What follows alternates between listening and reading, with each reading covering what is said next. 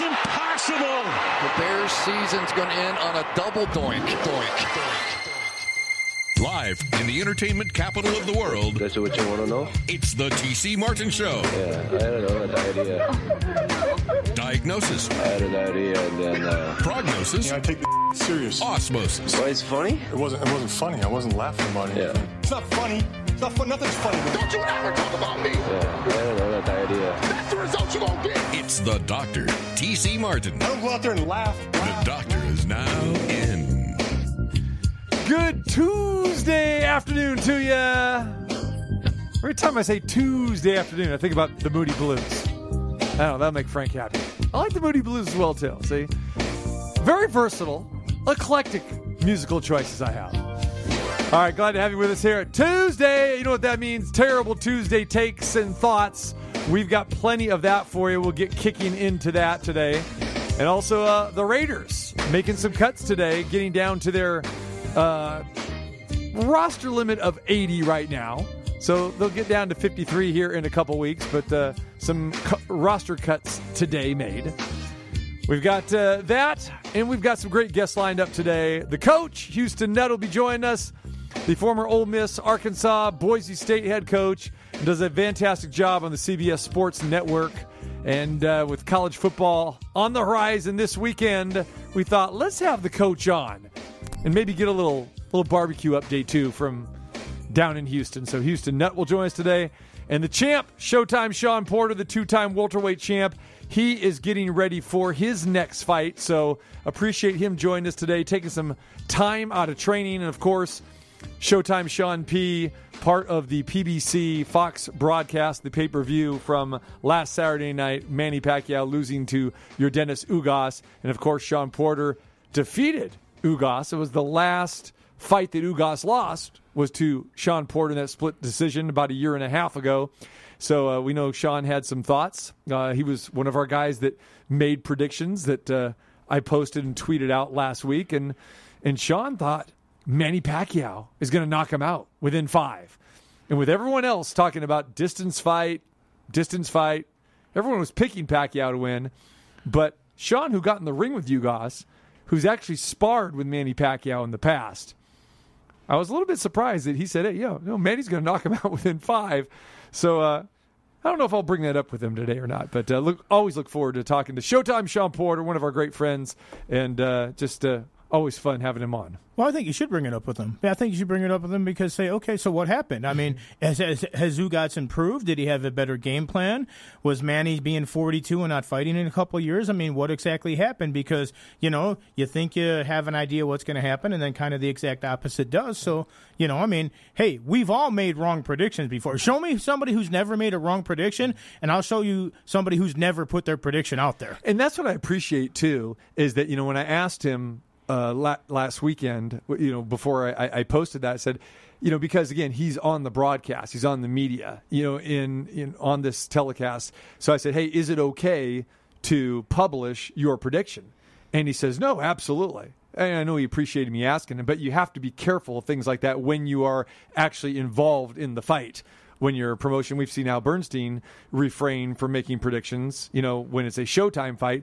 And that was a part of the beauty when we had Al on last Friday saying, no, yeah, I, I'm going to go as a fan. So here I go. I can make my prediction with you. So yeah, like we don't know if Al likes Jake Paul or Tyrone Woodley. Yeah. I don't think he likes either one. But bottom line is that's his assignment this week, and he's got to broadcast it. And he likes the undercard. Yeah. You know, it, it, which is which is interesting because when you have the boxing announcer who's saying, look, you know, I know a lot of people don't go to fights for undercards a lot. This is a card you want to go for the undercard for if you're an actual boxing fan. Right. And then you can see the other three-ring circus aspects of it as well. So. And we've talked a lot about that, too. They need to do that, especially if Showtime is going to be involved in it. You can't just put out that garbage and, and do the circus fights. You can't because those people will not watch. They're not watching. And that's why they thought, okay, we'll have our you know, two comedians on there. We'll do that, have them on the play-by-play. That worked out horribly. So now they're learning, you know what? We're Showtime Championship Boxing, so we have to show Championship Boxing on our on our broadcast. okay, we got this Jake Paul thing we have to do, so let's at least, you know, stack it with either, uh, you know, a couple minor title fights or something that, you know, boxing fans are going to tune into.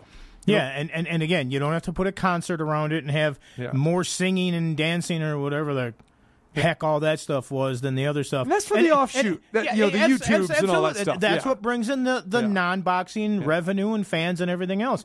And I also thought it was funny when uh, when Al told uh, Jake Paul that, hey, this is the first time I'm going to be doing one of your fights or watching it, that I'm not going to have a contact yeah. high while I'm doing it. So guess Snoop Dogg is off this one. But I still wouldn't eat the brownies in the press box. Oh, good point.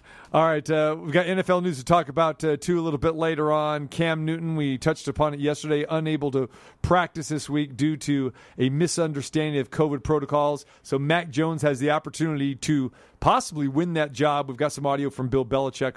We'll hit on that. But, of course, you know what today is? It's Terrible Tuesday. That's terrible. Things gone wrong in the sporting world. That's a terrible idea. I want to know what the hell he's smoking. Something stinks in here. That's terrible. It's Terrible Tuesday. Things gone wrong in the sporting world. Well, as we know, we had a really busy weekend here in Las Vegas, specifically on Saturday. You had the fight, Manny Pacquiao, Yordenis Ugas, seventeen thousand plus there. Uh, the Aviators, they had a home game where they drew seventy-seven hundred people. They had exciting uh, games in that. A lot yeah. of late inning heroics going back and forth. The lights played. Uh, they didn't announce their crowd, but I think it was around probably two or three thousand. And then, of course, the biggest crowd was at SummerSlam, where the W W E came into town on Saturday.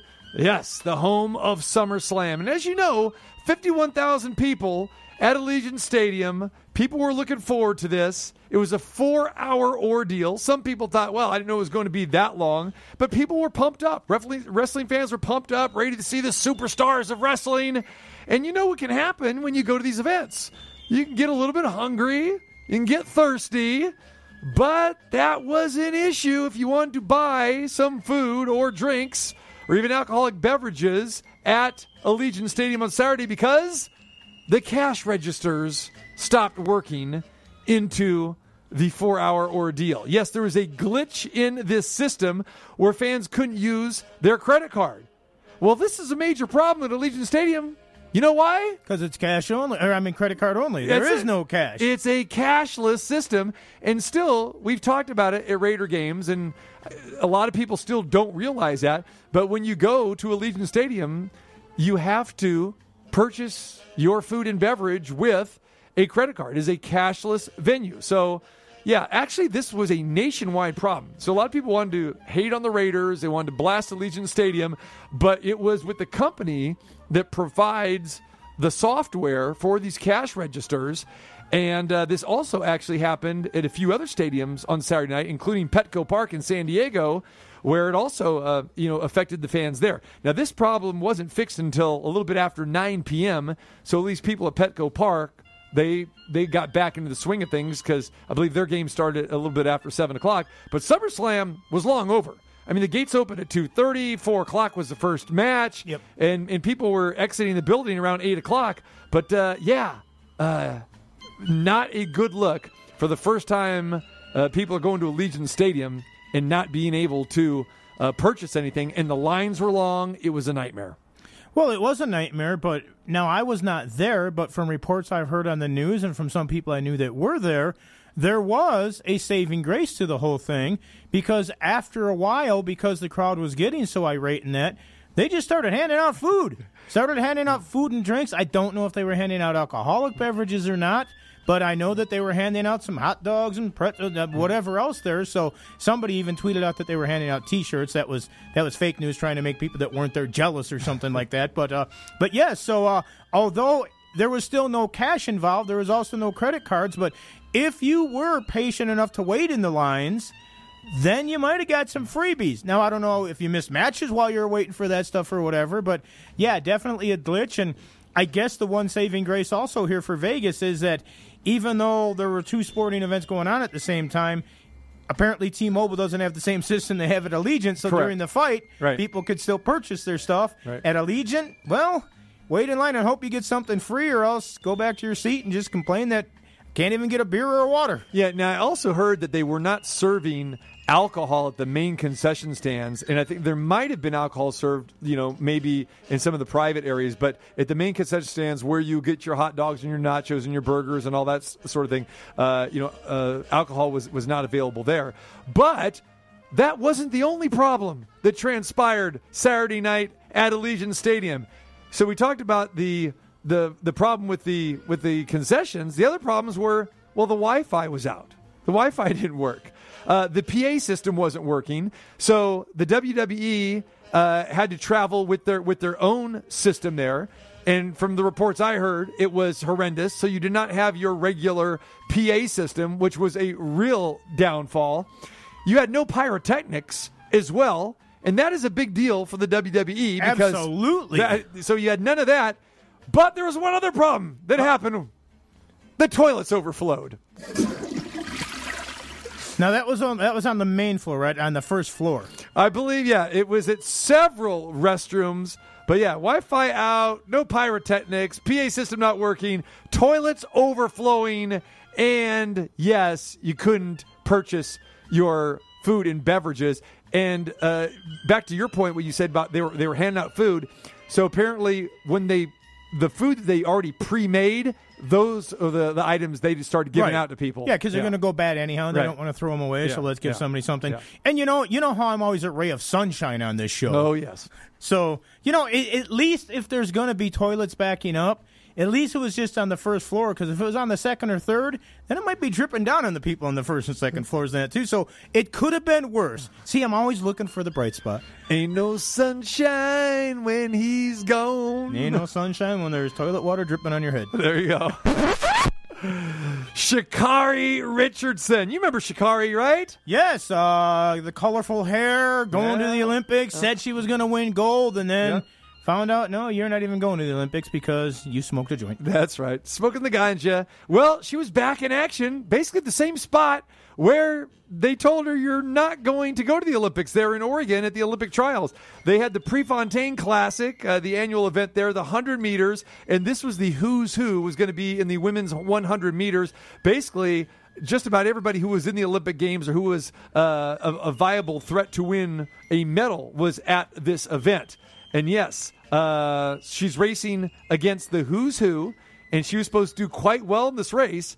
But Sha'Carri Richardson, well, she finished ninth. So she finished top ten. You know how many people were in the race? Oh, there was nine. You're correct.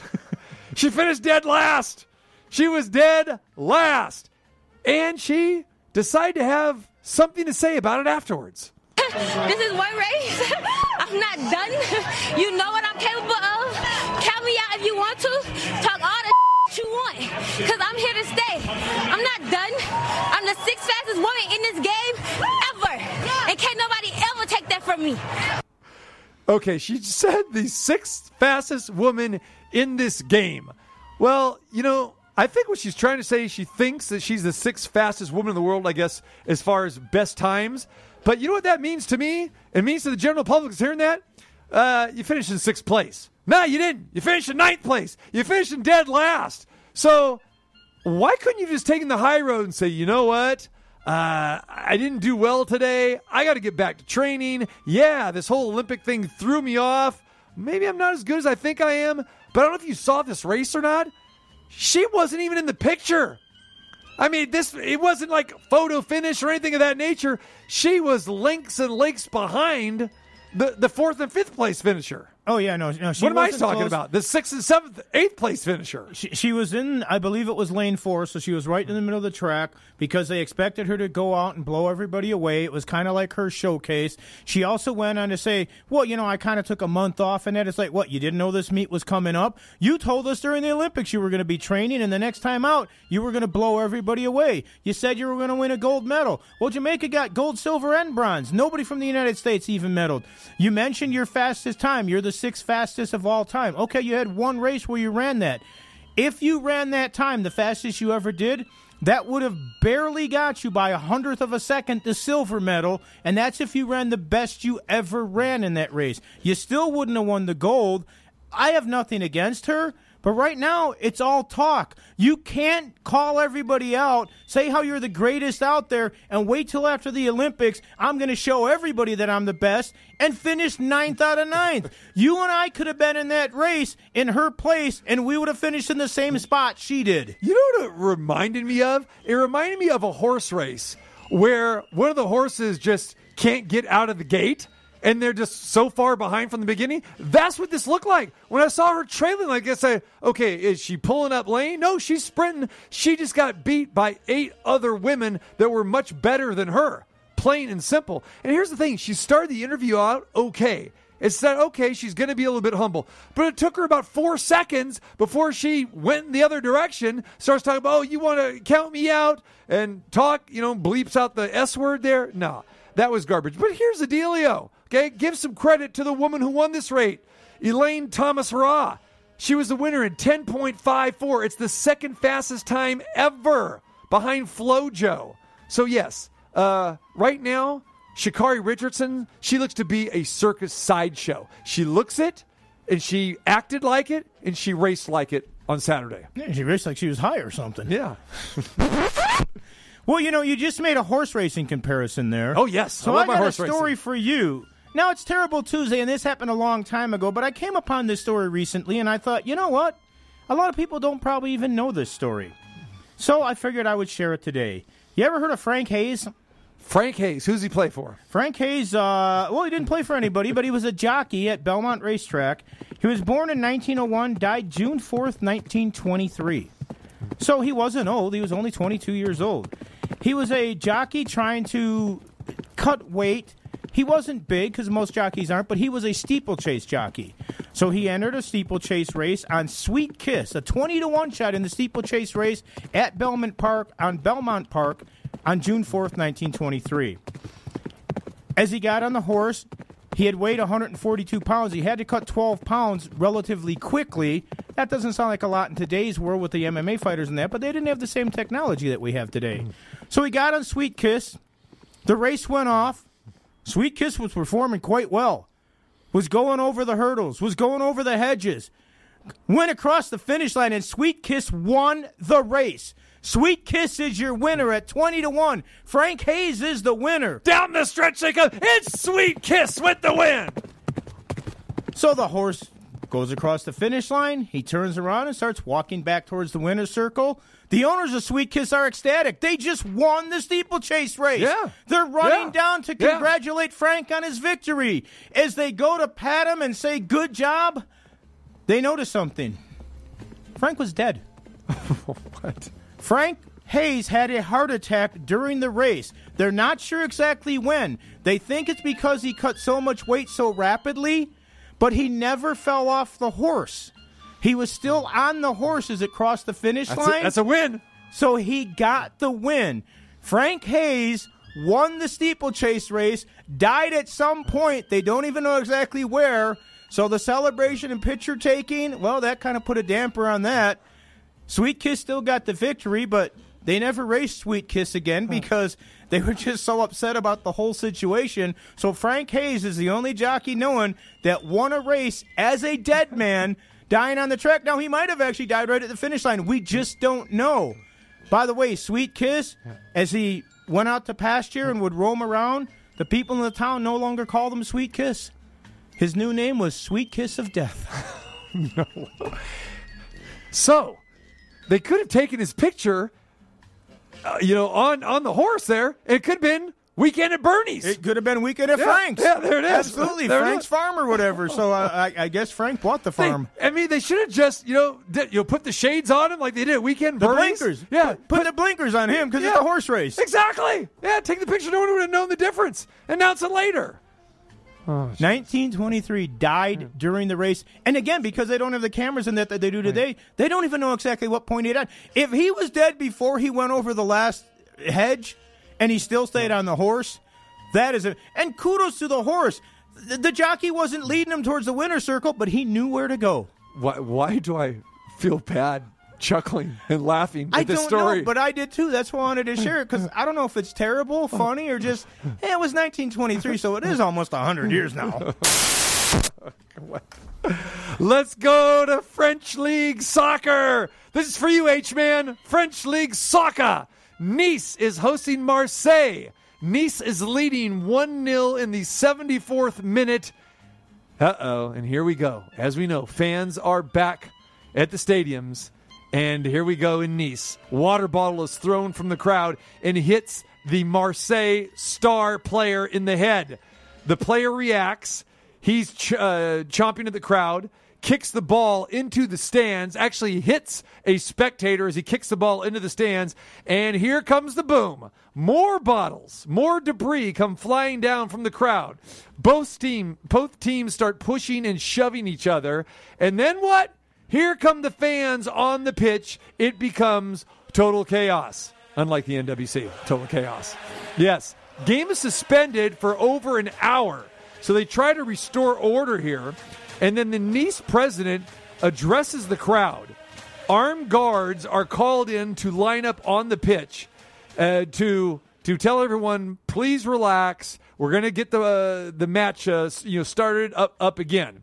Okay. So after an hour passes, play is ready to resume. Nice comes on the pitch. They're ready to go. Fans are back in the stands, those ones that weren't ejected or you know or sent to jail. But Marseille, eh, not so much. Marseille refuses to come back out on the pitch. So, no more match. How do you rule it? I would rule it a no contest, or else I guess maybe you could give a forfeit to the one team. But if the if they were trying to restore the game, I, I, I think a no contest is what I would officially make it. Yeah. So as we know, soccer has some strange rules, and depending on which league or which country you're in, and you have different terminology as well. Now, when I first heard this reported, okay, uh, an American outlet said it was a forfeit. It was one nothing. Nice wins. Marseille refused to, you know, take take the pitch again. So they said, no, too bad. We're ready to play. Even though they had legitimate concerns, their star player was hit in the head. You are on the road. And there was a ton of water bottles and trash coming yes. down there. And like you said, yes. when the fans yes. came down, yes. there was a lot of fans. I, I'm, I was surprised it only right. took an hour to restore right. some kind of order. Right. So then I saw another story because I want to know what is the what happened here. How do you count this in the standings or in the table, as as they say in, in, in soccer. In how did William soccer. Hill handle the betting over there? Exactly. Well, we know how they handle it because they didn't play the required minutes a match. Okay, ah. With soccer, you got to go at least eighty-five. So seventy-fourth minute, boom. Right. So uh, one site said suspended. No, I'm sorry, postponed. Another said suspended. But the official documentation in the French League says this match was abandoned. Abandoned. The first time I ever heard of an abandonment in a sports event. Did they take the match to the orphanage afterwards since it was abandoned? I mean, the match be, was that'd abandoned. That'd be terrible. The, the match was abandoned. That's it. So I have no idea what that means. I guess it means postponement, suspension, or whatever. But uh, again, I saw four different stories on this, and I was digging this, digging into. I, I want to know. Did, who won? Did Nice get the victory? Is, Our, is, it is there any plan nope, to finish abandoned. The game? Don't know. Abandonment. This match was abandoned. There you go. Refund I, all I, tickets, I, I guess. I, I guess you look, have to look at your house rules to yeah. see exactly how that's handled. Right. Abandon, please. There you go. All right. Uh, what do you got, man? All right. Well, you know, it's a different world today. And... But in some places, it's still not, you know. I guess one of the questions out there is, does a job have the right to say that you can or can't do something that is legal in other respects or more acceptable than it used to be? For instance, you can drink alcohol, you can smoke marijuana, but you can't do it when you go to work. Well, a, a, another uh, community that's very much ingrained in the world today is the L G B T Q community. And at Denver Valor Christian High School in Denver, their volleyball coach, Inoki Tonga, recently was posting stuff on Twitter in different places. And from his Twitter post, people started thinking, kind of sounds like he's gay. Okay, so the school administration called him in, said, Mister Tonga, have you had a recent change in your life? No, I haven't had a recent change in my life. He said they kept on asking him that over and over and over again.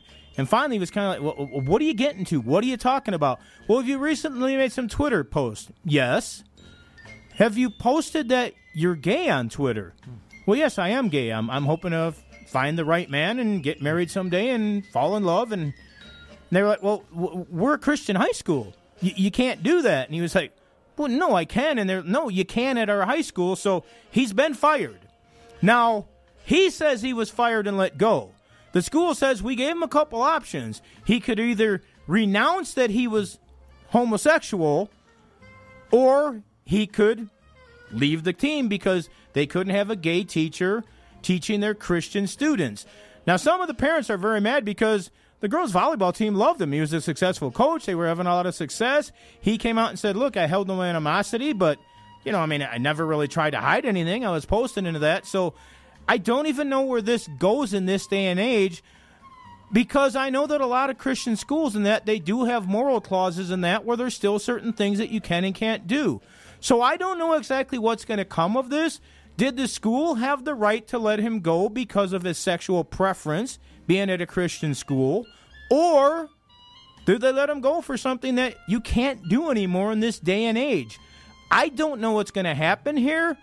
But it's kind of weird in twenty twenty-one that I'm, we're still even hearing about this kind of stuff. Yeah, and, and I've coached at, at, at private schools, at, at Christian schools as well too. And you know, each school does have uh, a private schools. You know, they have their own code of honors, and you know they call it ethics and, and that sort of thing. Yeah, or but morals again, clause. Morals clause. You know, absolutely. Well, everyone has morals clauses yeah. because again, if, if you know, but you know, in the Christian community, if you're not living up to a lifestyle Uh, that they, you know, they condone, then they have the reason to uh, let you go. The big question here, was that in his agreement? Uh, usually you have to sign paperwork, you know, with this, and, and was that in there? Uh, maybe it was, maybe it wasn't. Who knows? But you're right. Here it is, you know, tw- you know, twenty twenty-one, and, and these type of stories, you know, are out there all the time, and it'll be interesting to see, you know, who jumps involved in this uh, in this story, either to comes to the coach's defense or, or or what happens with this. And it's not like he was trying to hide anything. He was posting it on social media. Yeah. That's how they found out. So that tells me there maybe there wasn't anything that he signed off on that said, hey, you know, you you know. Or maybe he yeah. didn't read all the paperwork yeah. of the stuff he was signing. Because, I mean, look, when you buy a car, a house, and who actually reads all the fine print? Yeah. And, you know, the school district will say, well, the private school will come back and say, hey, it's our decision. You know, we can fire you with cause. And, yeah, that's yeah, that's that, that, that's pretty sad to do that. All right. Uh, Jalil Tucker is a four-star football recruit, and he was ready for his big announcement. You know how we see this all the time now. Got we, the hats on the yeah, console and everything. The reveal party. You know, you're waiting for the drum roll yep, or the sound yep. or something. Where's he going to go to school? The big reveal. Well, they televise a lot of this stuff. Uh, fortunately, this wasn't on, you know, a major network. It was on uh, a, a smaller, uh, I think it was could have been a a local television station, sent their news team there, and, and this sort of thing. Fortunately that, or unfortunately? Yeah, well, good point. Uh, so the big reveal came, and before they wanted to hear from Jalil, they decided to interview Dad first. And you, uh, I'm, I'm happy. I'm happy. I'm, I'm happy for him. Uh, he's a good kid. Uh, lazy, but he's a good kid. Uh, and I know he's going to represent Oregon well. Oh. You heard the O's. Pops blew it. He dropped the bomb. He didn't let his kid say, well, do the hats, do the shirts. I'm going to the University of Oregon. No, Pops dropped it. Wow, too bad there wasn't uh, in-game wagering on where he was going to go there, because you could have got it before he officially announced it. Pops, what are you doing? Right? Have you been watching something? So when I'm watching this thing, I'm going, well, okay, he's got green and gold on. Everyone's got green and gold on. The exact same green and gold as University of Oregon. Although they have and like forty different uniforms. This so. is true. This is true. But uh, technically, the school colors still, you wouldn't know it, but uh, by, by watching Oregon, yeah, is green and gold. So, but I guess those were his high school colors and everything. And uh, so, you know, I don't know. Pops just uh, either couldn't contain himself uh, or, you know, he did it on purpose. But how about this? Calling your kid lazy? On on on this is a day that your kid is going to remember, and you're supposed to remember for the rest of your life, he's getting a full-ride scholarship oh, he'll to remember a fine it now. institution. He'll remember it now. And you call your kid lazy, and then you say, oh, yeah, yeah he's lazy, but he's going to make Oregon proud. Oh, whoops. And then like he, he runs off and like's covering his head. So, yeah, did he do it on purpose or not? No, I think I know what happened. All right. I think I actually know what happened. He's going to Oregon, right? Yeah. He was at the Prefontaine track meet. He was partying with Sha'Carri Richardson. And, uh, you know, he kind of lost his mind and it slipped out. A little ganja was happening? You know? There's a ganja in the air? She was last and he was first. Yeah, that's it. uh, it would have been funny if the kid would have said, no, no, no, I'm going to be a beaver. Bust out some, some black and orange. That would have been funny. But no, he said... So, yeah, he got his moment stolen. And then stolen. Everybody else rips off their T-shirts but Pop is still in their green and gold because they're like, yeah, yeah. we knew we couldn't trust you. Yeah. I may be lazy, but I'm not stupid. See, that would have been a story right there. But instead, the kid, he goes, well, yeah. And he comes back and he says, I'm going to Oregon. They're like, oh, yay. Yeah, thanks a lot, Pops. You blew it. Wow, what a buzzkill. I know. All right, man, send us out real quick. All right, well, let's do one more real quick. You know, there's a lot of talk all the time about who's the fastest player in the N F L. Mm. And we used to have the old Superstars competitions where they'd race an ant, and we would kind of see. Well, Chris Johnson has said, don't even have that argument anymore. I'm the fastest player that ever played in the N F L. Yeah, there might be guys faster than me right now because I'm not training like that anymore, but forget about it. I was never caught from behind. I am the fastest. Well, Deion Sanders was run a, ran a four point one forty-yard dash. Uh, Bo- Bob Hayes won a gold medal. Willie Gault was on a world... I mean, there's a lot of guys that were really fast. It always kind of kills me when somebody says they are the fastest. You don't know until they race. And there's football speed, and then there's track speed and that. Chris Johnson was very fast. Was he the fastest ever? And when I'm reading this story, I'm looking about all the names like Deion and Bo Jackson and this and this. Uh, there were some guys before that were really... They were track stars and stuff yep. like that. Skeets Nehemiah, right. people like that. So... You know, Chris Johnson, you were really fast. Are you the fastest ever? I would debate that quite uh, quite vigorously. You know, that whole speed thing is, unless you have a contest, it's just so debatable. But I guess, you know, what turns people off is when a guy says, I'm the fastest, I'm the best. It just falls in line with the Sha'Carri Richardson situation, you know? Just, you know, uh, let your feet do the talking, you know? Plain and simple.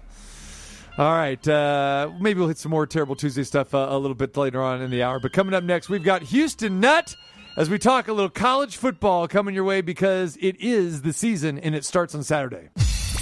Now, back to more of Las Vegas's favorite sports madman, the Doctor T C Martin.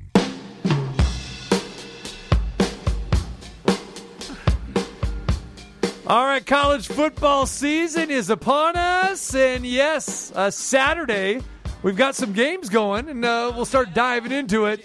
And the head coach, Houston Nutt, it's that time of year again. My man, down in McKinney, Texas, he's making pit stops everywhere. He's going to high school practices. He's talking to the team. He's getting ready to go to C B S Sports uh, this weekend or next week and get it all going. Football season is here, Coach. Give me some barbecue. What's happening, my man? It's time. It is here, my man. It's here. Hopefully we can uh, stay healthy. Everybody stay in the stands. Let's let's stay buttoned up. Let's let's go now. Let's have a good one. All right. So is this true? You're over in McKinney, Texas, firing up the guys over there?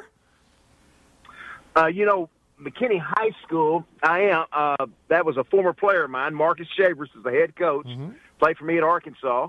He's from Allen, Texas, and uh, had to go had to go talk to him. And also uh, Taylor Barnes. Pig. I got to get That's that. That's right. Got to get right. that. In. Go ahead. Taylor Barnhill is another young yeah. man that uh, his dad and I grew up, and he's at Northwest High School. So, you know, it, it, uh, these guys are kind of hitting a wall. They needed one little uh, kind of pick-me-up, I guess. So it, it was good. I was good to watch them practice. It was fun. That's good. Now, did you bust out the old straw hat again? Uh, only when I'm when I'm outside now. When I'm outside, right. I, I learned long ago from my dad now. He had a lot of skin ca- cancer taken oh. off. I started wearing that hat way back when. Yeah. So I didn't. I don't bust it out when I'm inside, but outside, yes.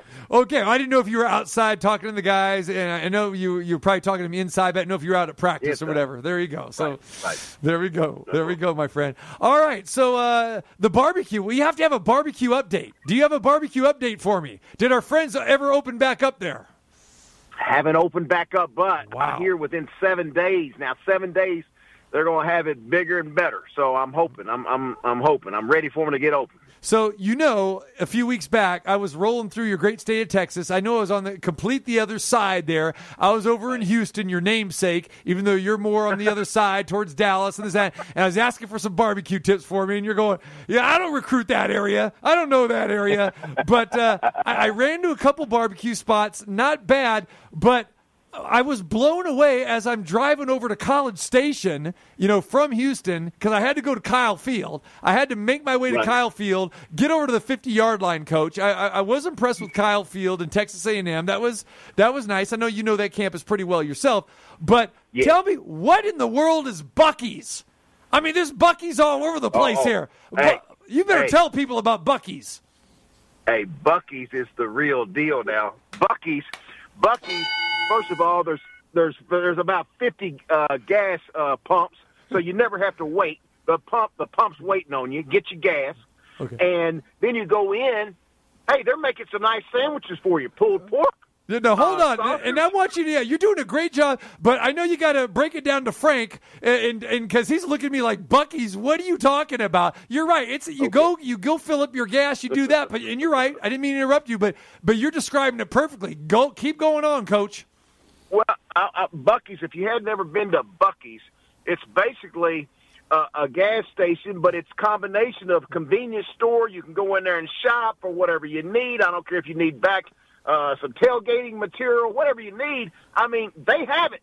and um, from uh, soda fountains to – but my favorite, though, is you can get you a nice sandwich. I, I, hey, if you want to get there in the morning, uh, they got an, an, an egg sausage – cheese that is awesome, and uh, they got a candy department. They got beef jerky department. They got it all. They got barbecue. I heard they had a smoker there too. Oh, oh, no, they do, they do, they do.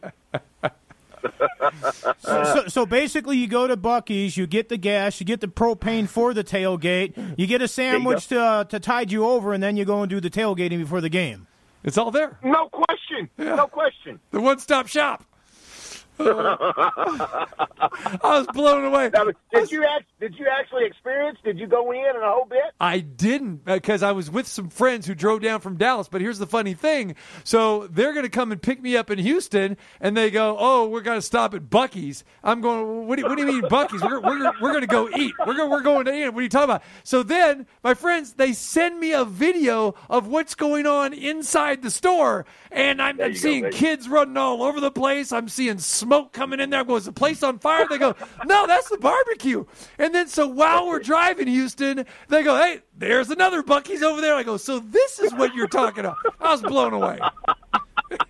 Hey, I'm disappointed though you didn't experience. You got to go in and experience Buc-ee's. Uh, all you got to do, you see the beaver on the on the big sign now. You got to go, go, go to Buc-ee's. Well, we all love some beaver, no doubt about that.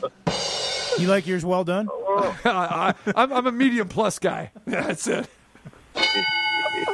You know, oh, I'm gonna save man. that. I'm gonna save that trip when I come next time I come to Dallas and see you. Okay? Then come we're on. we're going we're going to Freddy's and we're going to Buc-ee's. How's that? And and we're, and, and we're going to our favorite uh, barbecue place. Hutchins. Yeah, yeah. We're going to Hutchins, baby. That's right. That's w- which, by the way, coincidentally, you said they're opening in seven days, just in time for the football season to start. Yeah, that's exactly right. That's exactly right.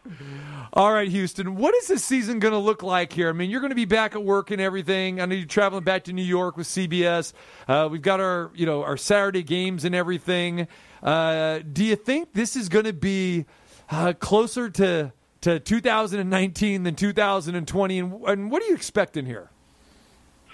Well, I'm, I'm I'm hoping. I'm hoping it's it's it's back to just about normal. Here's what I miss most, guys. I miss I, I just miss the the the the fans in the stands. You know, the games that were played when you had the empty stadiums and uh, or just a few people around, it just it wasn't the same. from the bands, the cheerleaders, the pageantry, all of it. You know, that's the thing that makes football so great to me is the, the entire package, and especially, uh, you know, your fans that are tailgating and, and, and when the noise level's at a very, very high, high level, there's nothing like it. So there really wasn't a home field advantage last year in my mind, but I'm hoping that you get back to normal. Everybody stay safe. Let's stay healthy, and let's go. Mm-hmm. Big Ten protocols, they said they're going to issue forfeits uh, if teams you know, don't have enough players, uh, which I think is is a great move. They're kind of really approaching this more like the N F L, which they didn't do last year. L S U announces today they're re- going to require proof of vaccination or negative COVID tests within seventy-two hours of attending a game. So how do you see things in, in, in place here uh, affecting games and attendance? Do you think that we're still going to you know, run into this? Are we going to have forfeits, or do you think we're going to get a full season from everybody? Well, you just don't, you know, you don't know. I, I'm hoping we have a full season for everybody. I'm hoping it's going to be, you know, much, much different than last year. But you don't know. You know, you just don't know. You know, I hear some numbers that are going up, and um, I, man, I'm just, I'm just hoping, get fingers crossed that that it, it'll be back as normal as it, as it can be, because uh, I'm looking forward to it. But uh, again, man, you don't, you just don't ever know what what can happen around the corner. Texas, Oklahoma, they leave, are going to be leaving for uh, the S E C, leaving the Big twelve here. I'm not crazy about this. Uh, you know, today they're talking about the alliance with, you know, these other conferences, you know, challenging the S E C now. Uh, I want your take on this, Houston, because a lot of people think that, hey, okay, Texas and Oklahoma, you got this superpower conference, S E C. You know, really, it hasn't really worked out that well for Texas A and M and Missouri. It takes a long time for these guys to get acclimated with the recruiting, uh, the style of play and everything. And I'm not sure that, that Oklahoma and Texas are going to be contenders once they join the S E C right away. What are your thoughts? Uh, you know, when this, this kind of surprised me when, this, when the announcement first came out. I really thought it was just talk. But, man, lo and behold, you look up and it, it wasn't talk. It's for real. And Texas and Oklahoma sought out Greg Sankey and called him, uh, which, you know, I'm thinking in my mind, well, wait a minute, Oklahoma's been to the playoffs the last few years. They're winning championships. Why do they want to do this? And so, to me, you know, again, you follow this money, uh, there's it's going to be big money. And you say Texas A and M, Missouri, hadn't, but if you look at the check they get for being in here, uh, being in the S E C, it's it's it's unbelievable. Yep. And so, when you look at everything, uh, now, of course, that causes what? Well, that causes the other conference to say, hey, uh, we need to get on the phone. We need to start having some dialogue and discussion. What are we going to do? Because they got a super PAC going over there at S E C, and so now you hear the announcements today. I, don't, I, I didn't really know what I heard today, but it, at least they're saying they're talking about it. Uh, it's about the best I could get out of it. But you got A C C, Big Ten, Pac twelve all sitting there saying, hey, we're going to find a way to work it out. What's bad is the Big twelve sitting there, and they're the ones that lost the two brand names. What are they going to do? And um, so I don't know. I kind of, I kind of miss the, uh, you know, I, Oklahoma State course where I graduated from. I want them to have a home. I don't want anybody to be orphans. I want them to have a home. Are they going to go recruit Nebraska and get the old Big Eight back, or Colorado? You know, you just, you just don't know. It's kind of like stay tuned. What's going to happen next? But here's what we do know. It's headed this way, guys. It's headed towards uh, these super PAC conferences, and it's bigger gains, more money.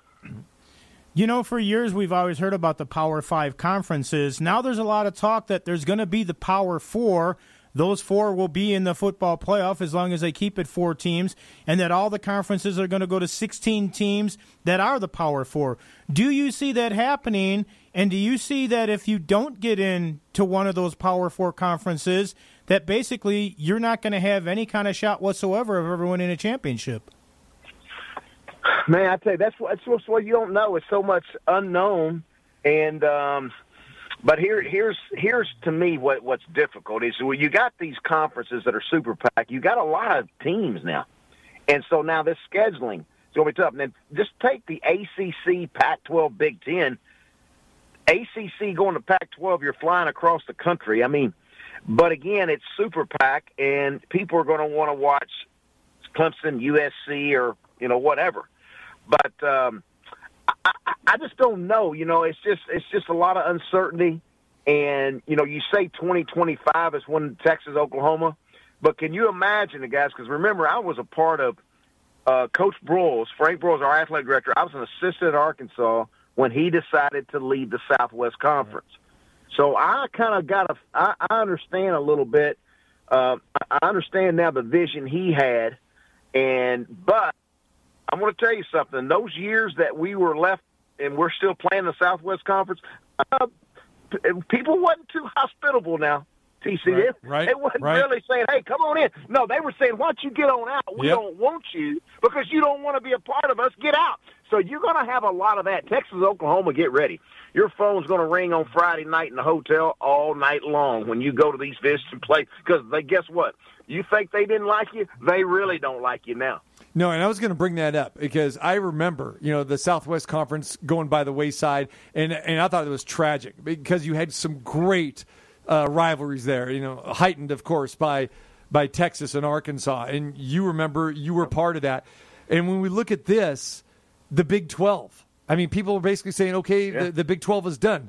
How much danger is this conference, Houston? And I don't get it because the Big twelve still has some marquee schools. I don't know why this thing, you know, you know, can't work there instead of maybe just, you know, abolishing it the way they did with the Southwest Conference. But how do you see this thing going with the Big twelve? Well, see, that's that's the that's the one conference uh, that that kind of blows my mind. Kind of gets left out, yep. and they're the ones that had the two brand names leave, and so. You know, it's just it's a little surprising because, like we said when we, on, the, on the very first question, is it surprises me because Oklahoma had been to the championship games. They've been to the Final Four. Uh, they they they won their Big twelve and, and made it there.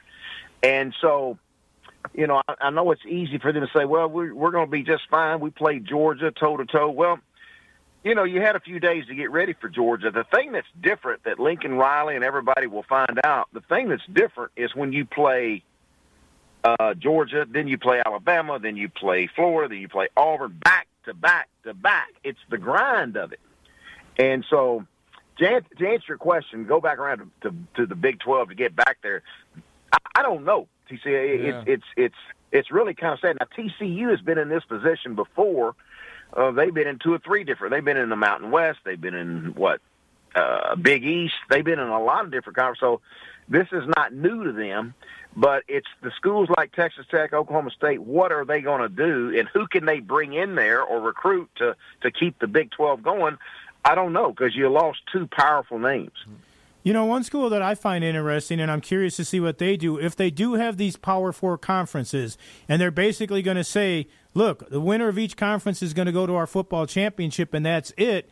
What does a team like Notre Dame do, who prides himself on being independent? We know they're in the yeah. Big East in basketball, but in football, are they going to be forced to get in one of these conferences if they want a chance to play for a championship in football? That's a real good question. That's a real good thought because Notre Dame does have that name. They've been independent. Uh, they they have their own T V package, money wise, and they're they're a team that you'd think, you know, they they, they dabbled in the A C C. They kind of dabbled in that, and and now you know you don't you don't hear that much about what they're doing, or they're just kind of just sitting in the weeds. They're waiting. But the one thing about Notre Dame is they have the name nationwide uh, to do what they want to do, to jump in one of these conferences. So, but it's it's a it's a good good conversation about Notre Dame. There's no question about it. Yeah, Houston Nutt joins us, the football coach, and of course, fantastic job on the C B S Sports Network. College football starts this weekend. Houston, we got one game that's a little bit interesting. Nebraska and Illinois. Uh, both of these teams have got some coaches could be in some hot water here, but uh, you know, it is probably the most attractive game. Uh, and the Big Ten is kicking it off early. Uh, Nebraska, Illinois. What do you think? I'm looking forward to it, you know, because, of course, Nebraska, I thought was kind of – when I think about Nebraska, I remember playing, there's a player, Oklahoma State, we'd go there, they would whoop us so good, and then the fans would be there. I mean, it was sold out, seventy thousand plus, and they would clap for us as we went in the dressing room, like, thanks for coming. It was such a whooping, you know, hey, thanks for coming. We just whooped you real good. But they were really good and polite. I mean, I love Nebraska fans, but what I don't like is – what what I read the past few days on Scott Frost uh, about analysts that are coaching and and, and didn't didn't at practice at the wrong time during COVID. I mean, it just seems like to me, you know, it may be coming from the inside. When I say when you're when you're down, when things aren't going right, it looks like there's a, always a few that try to just uh, kick you while you're down. Uh, but I, I just keep looking for uh, Scott Frost to get this thing turned around, but he's got to fight some outside noise and pressure. This first game is critical, guys. It is so critical uh, to Illinois. Now, Coach Bielema's there now, uh, back in the Big Ten, and uh, a lot of people excited about him and, you know, more going to control the ball more. We all know Scott Frost can coach. We've seen what his team's done at uh, at U C F, and uh, that's what's kind of sad, you know, when you when you when you read some of these things that's going on. But uh, this game, make no doubt about it, uh, this is uh, a critical game for Scott Frost, and I think it's going to be a good one. I can't wait to see this one. All right, I got two real quick questions for you, and you can hit them how you want here. Okay, uh, is all it right. is it Alabama and everyone else in the S E C? And then I want you to give me a surprise team or two to watch out for this year. Okay.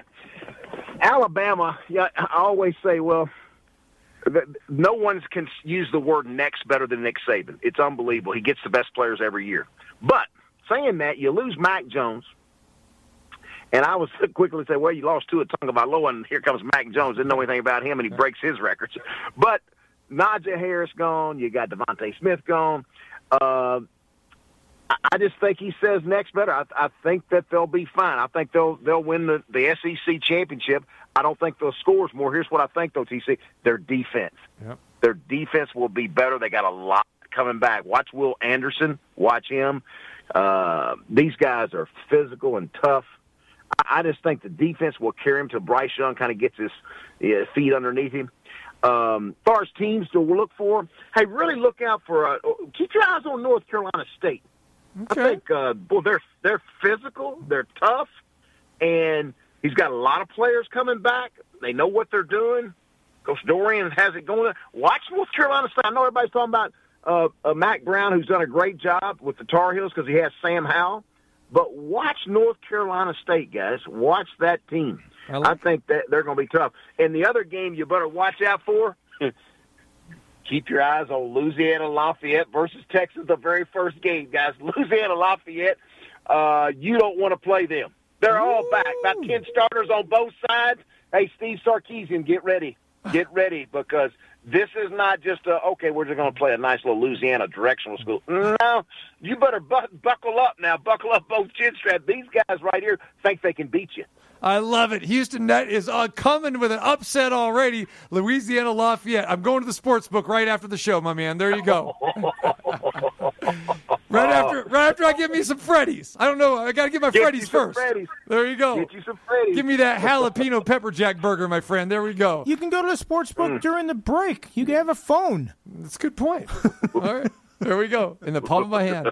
All right, my man. Hey, uh, we'll look forward to uh, to seeing you on T V. We'll look forward to hopefully talking with you uh, during the course of the season. I know you're a busy guy. Appreciate you big time, brother. You bet. Thanks for having me, guys. Take, I'll care. take care. There he is, Houston Nutt uh, at C B S Sports, uh, getting ready for the college football season. Look at that. Coming already with an upset special. Uh, g- give me a surprise team. Boom. Goes right away. Louisiana Lafayette over Texas. By the way, in the Big Ten, Buc-ee is the mascot of Ohio State. So Buc-ee needs to gas it up over there, okay? Gas it up, baby. All right, appreciate Houston Nutt. All right, we come back. Showtime Shawn Porter, the two-time welterweight champ. He's going to join us next hour, and plus we'll take you around some N F L training camps, and we got getting ready for the final week, thank goodness, of preseason football.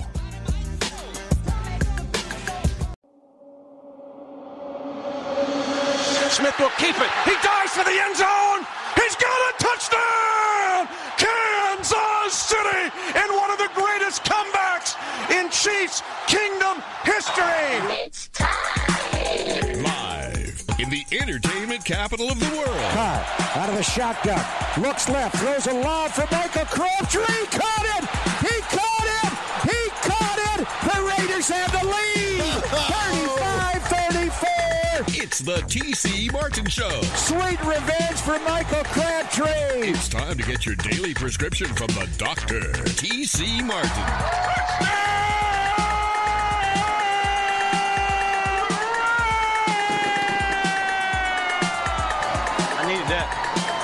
Starting to feel like football now. Hey, that was a good start. Hey, that was a good start. We're going to finish for you, all right? The doctor is now in. Hour number two on this terrible Tuesday. Go back to the website, and you can listen to our terrible Tuesday takes. And also appreciate Houston Nutt joining us from C B S Sports, the former coach at Ole Miss, Arkansas, Boise State, just to name a few. Always fun, entertaining, and informative with the coach, Houston Nutt. Showtime Shawn Porter will join us this hour. The two-time welterweight champ does a great job with uh, Fox, the P B C, and also just uh, got back from Tokyo, Japan a couple weeks back because he was part of the boxing Olympic coverage on N B C. And Shawn in the midst of training right now as we speak, getting ready, presumably, for Terrence Crawford. And as we mentioned yesterday, W B O has put out a purse bid with that. So yes, we will talk to Showtime Shawn Porter this hour regarding Pacquiao, Ugas, what's next for both fighters. Of course, Shawn beat Ugas, has sparred with Pacquiao. We'll talk to him about that. And the date, if one is allowed to be announced yet, for Crawford Porter. Yeah, it'll be interesting, too, because I want to get Sean's uh, thoughts on what he thought about Team U S A and where amateur boxing is in this country right now, because they had their best Olympics since two thousand, but it still wasn't like a highly successful Olympics. Wasn't good enough at all. Was it one bronze, right? Was it one bronze or were no medals? I, I thought they got something. Didn't Torres get something in the I, super I, heavyweight? I, I thought I he got a one, bronze. Or I think it was one bronze. Yeah, yeah one medal. I mean, they were competitive. They got competitive and got close to the stuff, but yeah, but um, yeah, and, and again, then they're saying, oh, the most successful U S boxing team since two thousand. It's like, hmm. I remember those days when my man Kenny Adams in eighty-four and eighty-eight just... You know, this is where you got to learn who the Roy Jones uh, juniors were of the world, Riddick Bowes, the Sugar Ray Leonard. Sugar Ray Leonard, back to, in wearing the seventies, his, wearing the picture yeah. on his sock yeah. and everything. Well, you go back yeah. to Cassius Clay if you want to go back to, you know, that far back. Yeah. Of course, you know, Oscar De La Hoya as well, a little bit after that. But those Kenny Adams teams that he coached, Pat Nappy and him in, in eighty-four, and then Kenny Adams in eighty-eight, the most successful that we've had in our history. Those were phenomenal. You know, one other thing from watching this Olympics, too, when we're talking boxing, I don't know about you, but every time I see Kazakhstan and then I see the, you know, the Russian Olympic team and all, you know, in every one of these weight classes, there's like three or four guys that back in those days would have just been Team Russia. How hard it is just to, it would have been just to make that team before they yes. split up into six different countries. Right. I mean, they are so stacked, it's ridiculous. Well, you remember back in those days, it was the United States, Cuba, and Russia. Teofilo Stevenson, I remember yeah. watching him as a heavyweight. He was just, everybody thought that, well, he'd beat Ali, he'd, be, he'd beat anybody out there. And I don't know because amateur boxing is different, but wow, he was good. Oh, he was phenomenal. Again, but never got a chance to see it because, you know, you're resignated to that country, can't get out, can't fight, yeah. can't, you know. Guy smoking a cigar said you ain't going nowhere. Yeah, yeah. yeah. So, yeah, definitely I, I miss, and we talked about this during the course of the Olympic Games, miss uh, not uh, having Olympic boxing being on the forefront. And a lot of that has to do with the rule changes and all the other nonsense that, that, that they have there. It's, it's just too bad. And, again, a lot of countries, well, I shouldn't say a lot of countries because, obviously, Kazakhstan and Uzbekistan and all those, they're sending their best. Oh, for but, sure. But, you know, in the United States, I mean, guys are, are turning pro, you know, younger and younger, and we're not seeing our best. Show me the money. Yeah.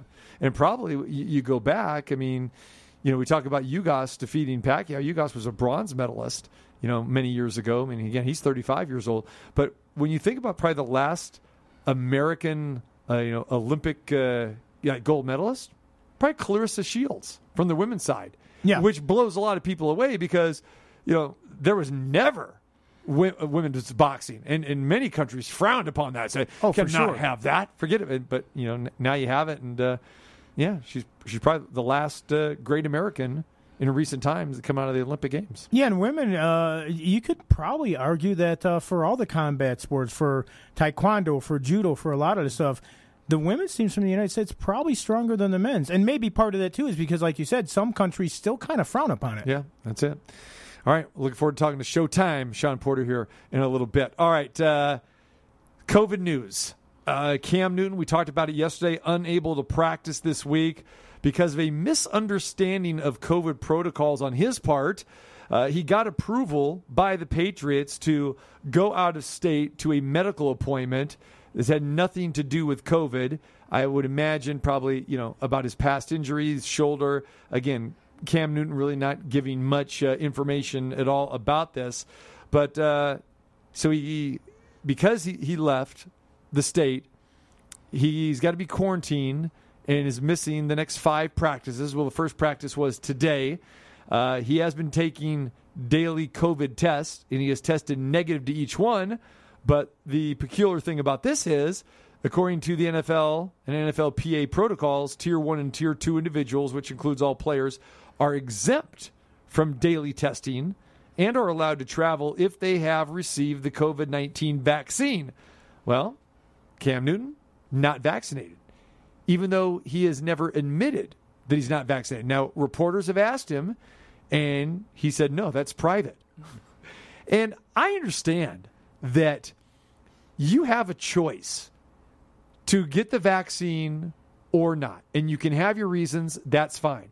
However, and like we've said quite a bit here, and this story points it out, if you want to play ball and if you want to be able to do the things that you were doing prior to two thousand nineteen, two thousand twenty, you got to get the vaccine. And we know you're not afraid of needles because N F L players are getting shot up all the time with cortisone and other shots. And tattoos all over the place. Thank you. Thank you.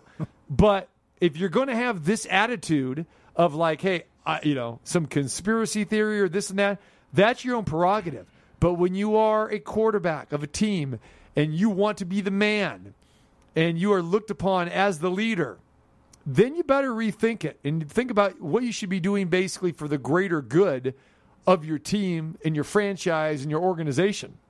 And what Cam Newton's doing right now is he's opening the door for Mac Jones to be the quarterback, because we know Bill Belichick wants to have Mac Jones be that quarterback. Maybe not this year because, again, you know, he said, we got Cam Newton. Let's bring him back for one more year. He's a veteran. We can tutor, you know, Mac Jones. But Mac Jones has looked pretty good in the preseason. And Cam Newton has looked very good in the preseason. And Bill Belichick came out yesterday and said, Cam Newton is our starting quarterback right now. But now that Cam Newton is gone for five days and he's going to miss, you know, the dual practices that they've got this week against uh, another team getting ready to, to play another preseason game, that means Mac Jones is going to get all of the snaps with the first team. And this is the crucial time because you're approaching your final regular season, or rather your final preseason game as you get ready for the regular season here in two weeks.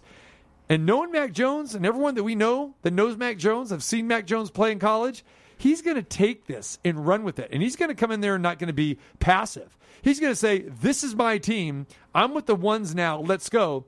And four days from now when Cam Newton comes back, he might not be the starting quarterback. Or maybe Bill Belichick will say, okay, it, it is your job still, but he's going to have a very short leash. You can't be leaving basically on your own accord at the most important time of training camp when roster cuts are coming and you're coming off a pathetic season last year, another injury season. Oh, and by the way, he had COVID last year as well, too. So a lot of question marks coming out here in New England. Well, you know, it, it's interesting, too, because in the times we live in today, and I know everybody says it's a personal thing, it's my decision, my body, my choice, this, that, and the other, but it goes far beyond that. Because when you are a member of a team, and the N F L has said, look, we're not going to do all this changing schedules around and everything else today. If you can't play and there's too many guys that can't play, then you're forfeiting games, you're losing, you're losing paychecks, you're... It's not just you anymore. You're affecting a lot of other people out there. And if you don't want to get the vaccine, that's fine. But is there any guarantee even that uh, at some point of the season, if Mac Jones starts and he's playing well, and they think, okay, this is our quarterback of the future, and Cam Newton still says, I'm not going to get the vaccine, that at some point they don't just say, you know what? We don't need you around anymore.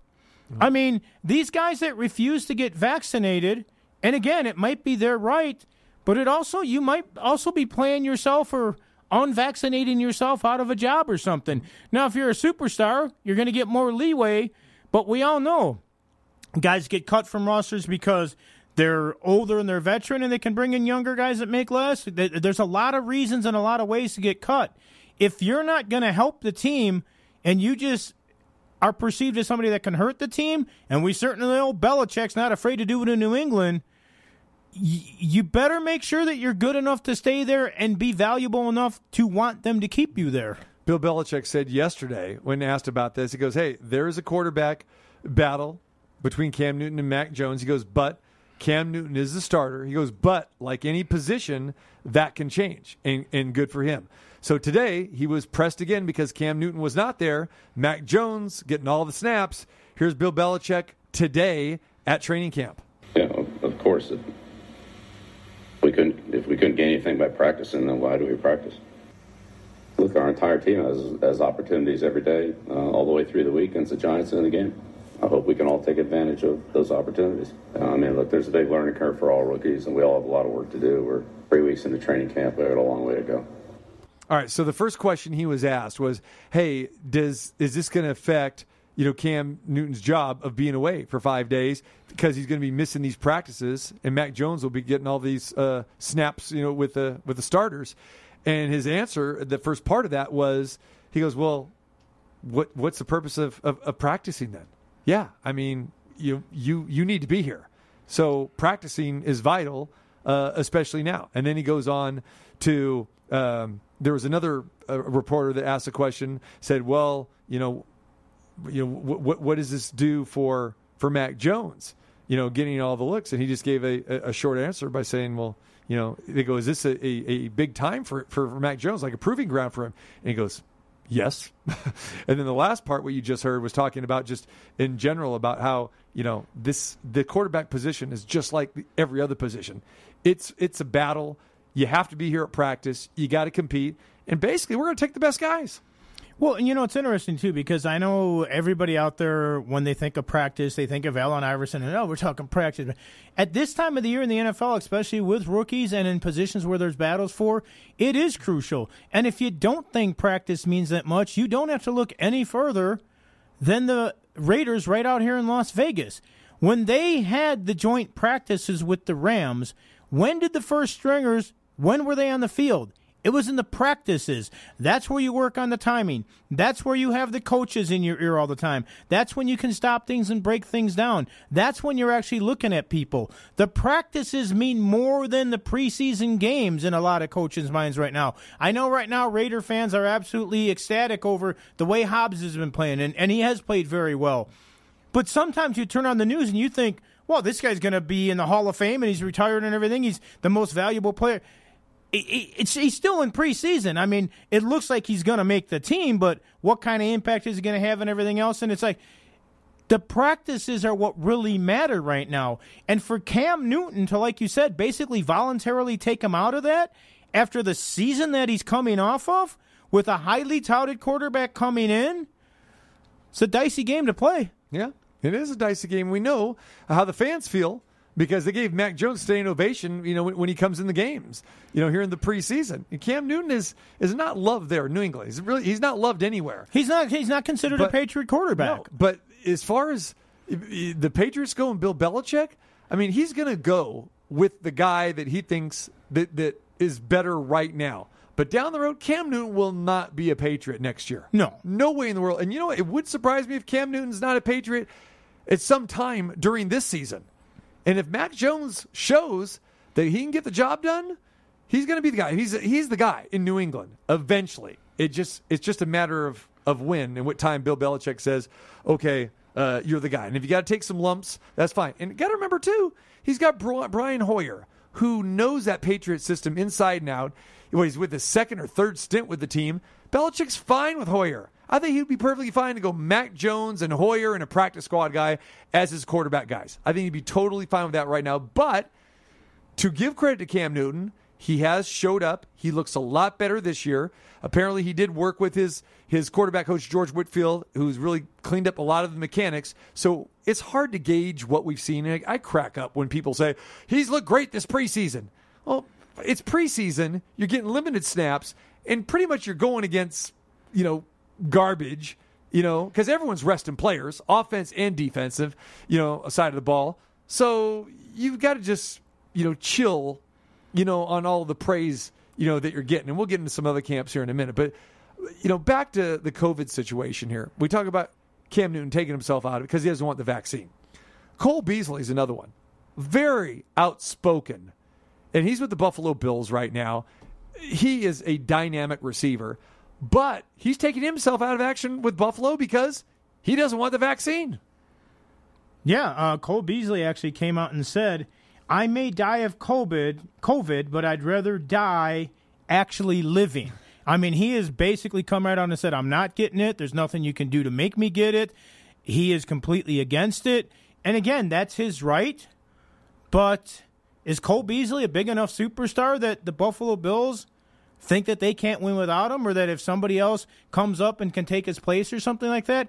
And Cole Beasley right now, I believe, is out because he had some contact tracing with another coach who's actually been vaccinated but has COVID, and now he's going to be sitting in a hotel room or quarantined for five days or whatever. So, again, you can do whatever you want to, but there's choices and consequences.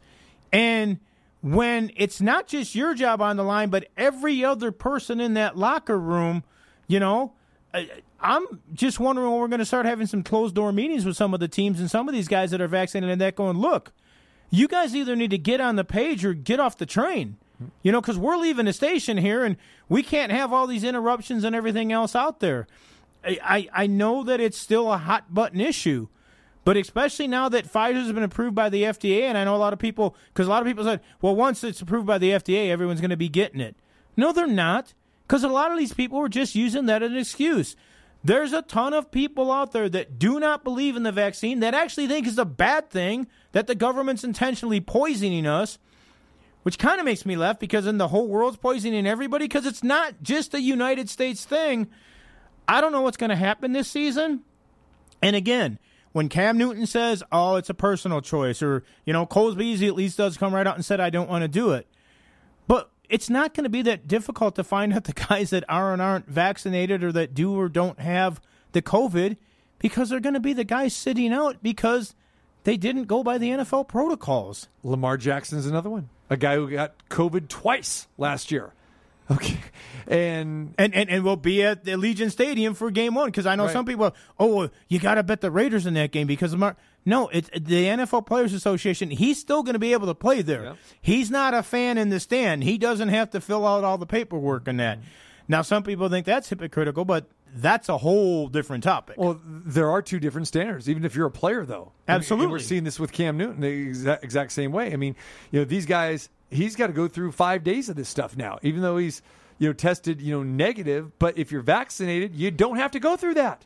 You don't have to go through that period. So it, it, it can affect, you know, Lamar Jackson. If he comes down with it again, or there's contact tracing or whatever it is, he's going to miss games. Absolutely. But if, you're, if you're vaccinated, you, you can play. So that's why all of these teams want to have their guys vaccinated. They want one hundred percent of their teams vaccinated. Just not football teams. We talked about this with Bill Lambier and the Aces. I mean, they were one of the first teams. Everybody was vaccinated. No worries about it. No coincidence that they haven't had anybody miss any games, you know, for COVID and really any serious injury. Now, Angel McCautry got injured in the preseason, but they've been injury-free. No COVID issues at all. Oh, and by the way, who's got the best record in the W N B A? Just saying. It's Las Vegas Aces. So they are correlated. And the Ravens have several guys besides Lamar Jackson, one of their featured running backs, uh, same way, refuses to be vaccinated. And they continue to win in the preseason because, well, that's what they do. They've won nineteen games in a row now. But, you know, this this thing could uh, become a big factor in the locker room, you know, when you're going to have a division with your own players saying, listen, man, I'm vaccinated. I got kids. I got my family. Uh, Lamar, you need to get vaccinated. It, you're right. It's a hot button topic, and it's not going to go away. But, you know, certain guys are going to stand pat with this thing. But the bottom line, they're hurting themselves.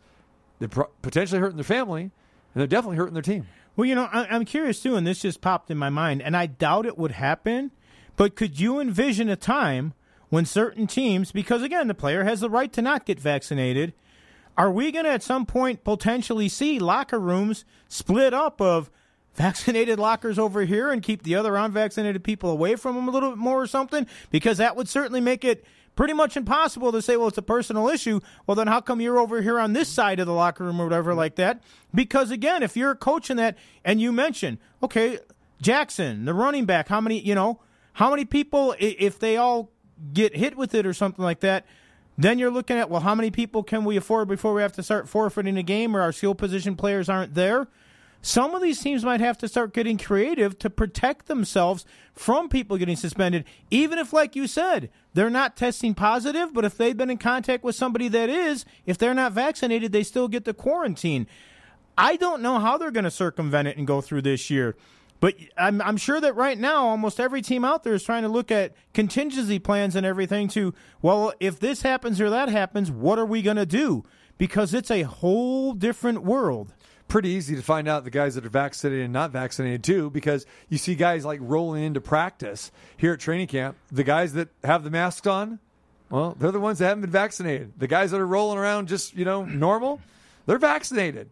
So again, yeah, there already is that divide already in training camp. And again, same with it, the media, right? I believe the media, the, the the unvaccinated, they have to wear the mask and they're farther away from the field and different things. Well, like I, that. I believe all media, they still want all media wearing the masks. Yeah. So, and you know, we're seeing that like in press boxes at all the events as well too. So, yeah, uh, we'll continue to uh, watch the story. But bottom line is for the New England Patriots, Mac Jones uh, has an opportunity to to win this job possibly in the next four or five days. Now, I fully believe that Bill Belichick will come back and say, okay, you know, Cam, you're going to start w- week number one. But it's giving him the opportunity to see what Mac Jones can do on a daily basis with the number ones, and he'll have the quicker trigger, the quicker hook now, too, if Cam, if something happens with, with Cam Newton. So we'll continue to watch out. Plenty of other quarterback battles. And I really can't remember the last time that we've seen N F L teams heading into the final preseason game where you've got like four or five teams that still haven't named their starting quarterback. Uh, today, the Chicago Bears named their quarterback, though, and uh, amongst a little bit of controversy, they decided to go with Andy Dalton as the week one starter over Justin Fields. And there's a big debate here, you know, with Matt Nagy. You know, Matt, Matt, Matt Nagy needs to win right away, or Matt Nagy's not, not going to have a job. And they know that Justin Fields is the future for the Bears. And with that offensive line right now, there is a school of thought that they're throwing Andy Dalton out to the Wolves, a guy that really doesn't have much mobility, a guy in his thirties right now, and they're starting him so Justin Fields can kind of just be waiting in the wings, and hopefully that offensive line can get a little bit better. But there's another school of thought that says, listen, if you truly want to win and you need to get your guy acclimated to game speed and you're going to play him anyway, maybe you should throw him out there and let him start week one. I don't know how you feel. You're a Bears fan here, but uh, you know, neither guy has really been, you know, overly impressive, you know, during during the course of this preseason, because the Bears got drilled, what, forty-one to fifteen against Buffalo, and that was kind of like a, an F U coming, you know, back from, uh, you know, Mitch Trubisky, Mitch Trubisky from uh, Buffalo, and he kind of stuck it to the Bears. But the Bears are a mess right now. But uh, Nagy said, Dalton, you're the starter. Go get it. Well, he did say that, but now I just read, too, that they said Fields is going to start the final preseason game. So there's definitely some mixed messages being well, sent. Well, that, that's because he's resting all the starters. Right, right, right. But, yeah. but, but I'm saying yeah. it's like, and I'll tell you what, if you are a Bears fan like myself and you watched that last game against Buffalo, and I didn't watch every snap of it, but I saw some of it and I saw some of the highlights in that. When you saw Fields get absolutely laid out on that field by one of the Buffalo uh, blitzing linebackers, you were thinking, boy, this guy's season might be over now. So I don't know what that fine line is. Do you throw him in there with the Wolves? I know a lot of people told me last year, oh, they got Andy Dalton now. So you're, I would have, to be honest with you, I would have rather just stayed with Trubisky for this season. I don't think they're going to win anyhow. He already knows the system. You're paying Dalton a lot of money, so and you don't want him to do the backup here. He's certainly not your quarterback of the future. And what did he do last year with Dallas? Everybody keeps on telling me, oh, he had a good year when Prescott. No, he didn't. That's why they want to get Prescott back there. Andy Dalton can't move. He doesn't have skills anymore. oh, well, he had a good season his first year with Cincinnati. How many years ago was that or whatever? I'm not sold on Andy Dalton whatsoever. Um, I think Fields has a potential, but I do think right now he didn't do himself any favors after week one when he said the speed in the N F L wasn't that fast, and uh, I, I'm scared for a safety out there. I know Willie Gault said throw him in right now. And again, Troy Aikman was, what, one and fifteen his first season? So, yeah. you know, maybe you don't have to win, but like you said, maybe Fields doesn't have to win his first year, but Nagy does. Absolutely. Matt Nagy said this, too. He goes, here's this quote, "We don't want to do to Justin Fields what the Cincinnati Bengals did to Joe Burrow." I think Chicago fans would totally understand that. Well, you can do that. Uh, you know, I get that. But if you feel that Justin Fields is your best quarterback and he's got the skill set and he's learned your system, then you go with him. I mean, you know, more than likely the Jacksonville Jaguars will go with Trevor Lawrence, probably not the best quarterback. Gardner Minshew might, might be better at this point in time right now. We see what the Jets are doing. They're going to go with Wilson because, you know, there, there's other guys that have more snaps, have more experience than Wilson, but he's looked decent, you know, but they're banged up too. So at this point in time, you you, you got to go with who you feel is your best quarterback, and maybe who is your future. And that's why I probably wouldn't hesitate if I'm Bill Belichick to go with Mac Jones as well, too. I get it. Cam Newton, okay, he's been in a Super Bowl. He's been an M V P. I get that. But still, he doesn't fit really what you're trying to do. So tough questions, tough decisions for these head coaches. Well, and for Nagy to say that, that we don't want to do to uh, Fields what they did to Burrow, right. Well, that's more of a... A, a charge against your line and the protection and everything else out there. Burrow was having a good season and looked really good till he got hurt. Right. So if you think that's the problem, then, you know, if if I'm Andy Dalton, I'm going, so wait, so I'm the sacrificial lamb till we get a line good enough to protect Justin Fields? Because guess what? Andy Dalton's going to get hit regardless. He's probably going to get hit more than Justin Fields. So at what point then do you think they're good enough? Because if you think that the line is that bad and everything, Andy Dalton's going to get knocked out at some point. He ain't less than seventeen yeah. games. And that's pretty weak uh, uh, excuse as far as Matt Nagy goes to compare that. Because you're right, Burrow was playing great, and he got an injury. And was that the offensive line's fault? Is that what he's trying to say? He's trying to say, oh, well, Cincinnati kind of ruined, you know, uh, you know, Joe Burrow. I mean, that that is a weak analogy. It's a weak analogy, and yeah. it's also, and, and again, if I'm a lineman or somebody else, I'm going, wait a second, yeah. how did how did we get thrown into yeah. this situation? Yeah. All right, we come back. Showtime. Shawn Porter joins us. Love talking to the two-time welterweight champ. We'll uh, revisit Pacquiao Ugas. He was on the broadcast crew with that. And what's next for Showtime? Big announcement, his next fight. This is Showtime Shawn Porter. You know I'm tuning in to the T C Martin Show.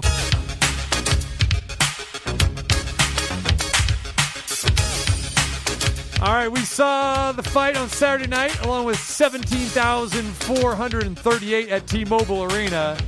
Yes, everybody was out. The Freaks came out at night, and Showtime Shawn Porter was part of the P B S broadcast, of the P B C broadcast on Fox as well, too, so we're going to get his thoughts on that. The two-time welterweight champ, the Las Vegas native, taking some precious time out of his training schedule to join us today. My man, Showtime Shawn P, what's up? I love how you call it precious time. It's all good, man. I'm in between workouts right now, so I got all the time for you. It is precious, and I and I realize that, man. I mean, you are in training, brother, so I, I do appreciate you. We wanted to try to have you on last week. Uh, we know your schedule is crazy because you're doing double time, getting ready, uh, you know, to broadcast the fight uh, with P B C last week and Fox. And, of course, uh, you just got back from the Olympics, and you're in the midst of training, man. I don't know how you do it.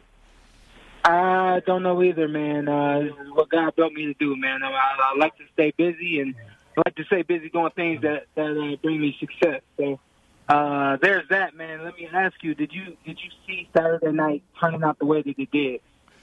Uh, I I predicted a distance fight. I knew it would be close, uh, and I was and I but I was picking Pacquiao to win a close decision. But I I, I did say that it was going to go the distance. Uh, but you know, here's what I said, Shawn, leading up to it, and I based everything that I've seen with Ugas was your fight against Ugas. And I referenced that a whole bunch of times leading up to the fight last week, saying Ugas gave Shawn everything he could handle. I remember you praising him, you know, when we had you on the show after you defeated him. It was a close decision. It was a split decision. You definitely won the fight. But Ugas, as you said, leading up to that fight, he can fight. So it did not surprise me that we were going to get a vintage performance from Ugas. I was just hoping and thinking that we'd get a little bit more vintage, you know, um, performance from Manny Pacquiao. Yeah, I think um, Manny just uh, he didn't show up, and you know everybody wants to, to uh, attribute it to his age, and I, you know, I don't want to be unfair to Manny Pacquiao. If anything, I'm biased. I mean, before the the, the fight started, they said, "Hey, we're going to do predictions," which we had not we had planned not to do, and I said, Manny in five rounds. Like I mean, like I, I really want him to win that fight for a number of different reasons, but I just really feel like he wasn't prepared for the fight. I know at the end he says his legs, and I know that everybody looks at his age, and, you know, we all know that, you know, the, the saying is true. You know, it happens overnight. All right, yada, yada, yada. But I really think that Yordenis Ugas was well prepared, and I think that he presented some things to Manny that Manny didn't expect with the corner.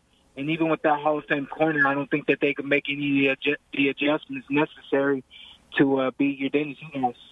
Do you think there's any um, credence to the thought that because Manny was uh, getting ready for Spence Junior that it's a completely different type of fighter, and maybe that's why he wasn't as ready for Ugas? Or was, did Ugas just have a brilliant game plan that he stuck to the whole time and made it work?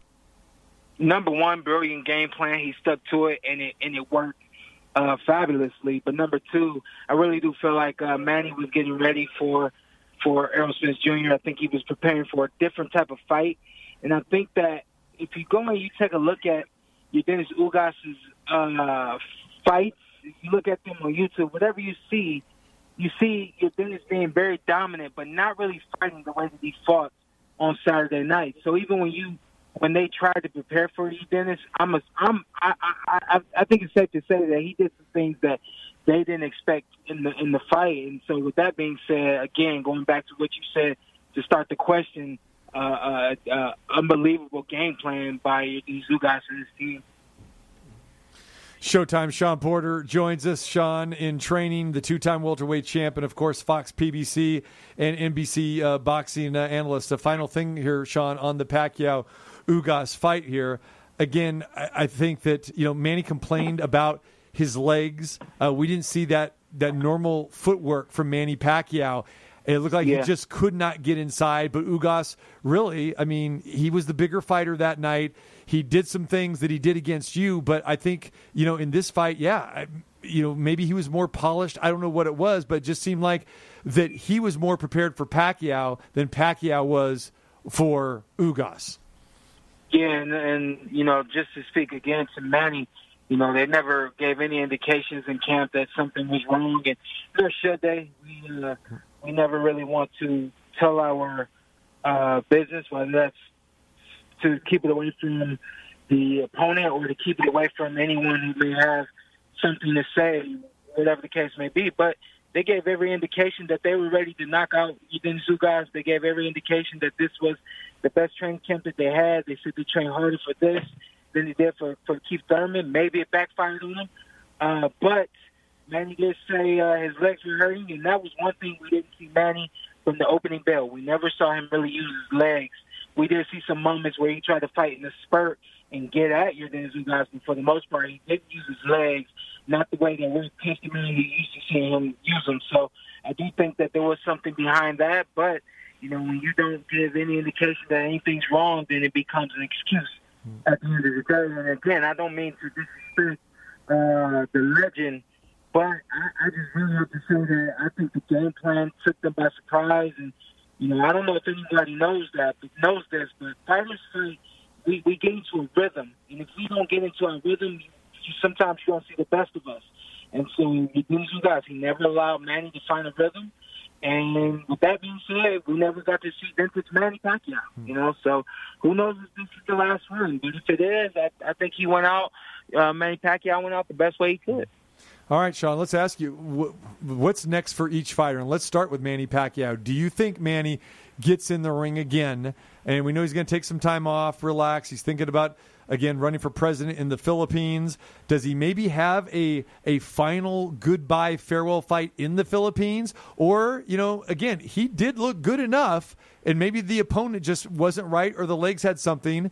And we know that you're always going to get a great effort from Manny Pacquiao, but do you think he deserves uh, a shot either against, you know, um, whether it's Earl Spence Junior, yourself, Crawford, or somebody else? Because obviously those are the guys he wants to fight. I, you know, I had a crazy thought yesterday while I was doing an interview. Uh, option A is for Manny to retire. Uh, Brian Keeney, D K, he said it best on air. He said Manny, he said Manny Pacquiao has had two Hall of Fame careers. And when he said that to me, it was like a big slap in the face. And I looked at Keith Thurman. I said, man, this is crazy. We're fighting for one Hall of Fame career. And this man literally has two Hall of Fame careers. With that being said, option A, retire. But if you don't retire, I think option B should be the rematch, Yordenis Ugas.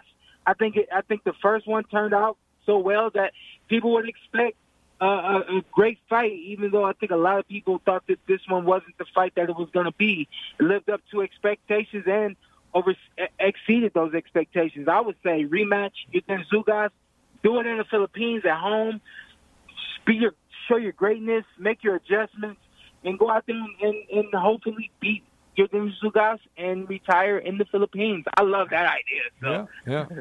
Like I said, you know both fighters very well. You again, you went twelve rounds with Ugas.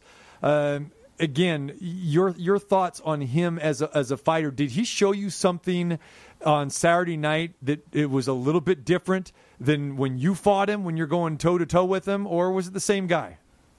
No, no, uh, absolutely. I, I well.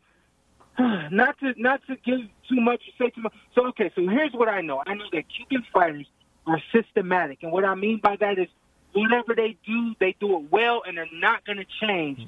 So with that being said, we did see Yordenis Ugas' uh, uh, game plan. We saw that it was a fantastic game plan. But if we look at it, he was systematic. He didn't do anything different mm-hmm. from what he had, what he game planned to do. And I think his game plan against me was to fight me in the middle of the ring. And when that didn't happen for him, he got frustrated. He started to bang his gloves. He tried to force me to fight. But he tried to force me to fight in the middle of the ring. He never made an adjustment to make me fight any other fighting style than the fight that I wanted to fight, which is why we felt comfortable. We felt like we won that fight, and we didn't feel like it was a split decision. That being said, I do think that he did some things differently against Manny Pacquiao. It impressed me, but I do think that he has to be able to have multiple game plans in a fight in order for him to beat me, in order for him to beat uh, Errol Spence Junior, definitely in order for him to beat Keith Thurman, because I know that Keith is going to come in the ring with multiple things to do. I think that any of us at the top, man, we, we have what it takes to do multiple things in the ring. I think that Manny just wasn't prepared to do anything more than what he did. Uh, but, again, I think that uh, was a fantastic job by by uh, Yordenis Ugas. But I think that he's got to be prepared to do more than just one thing during the course of the entire fight in order to beat anybody else uh, at the elite level in the welterweight division. You know, it's interesting because I just had a strange thought when you were talking about how Manny could maybe end his career by getting the rematch in the Philippines with Ugas, uh, essentially winning back the belt that he never lost in the ring until actually last Saturday.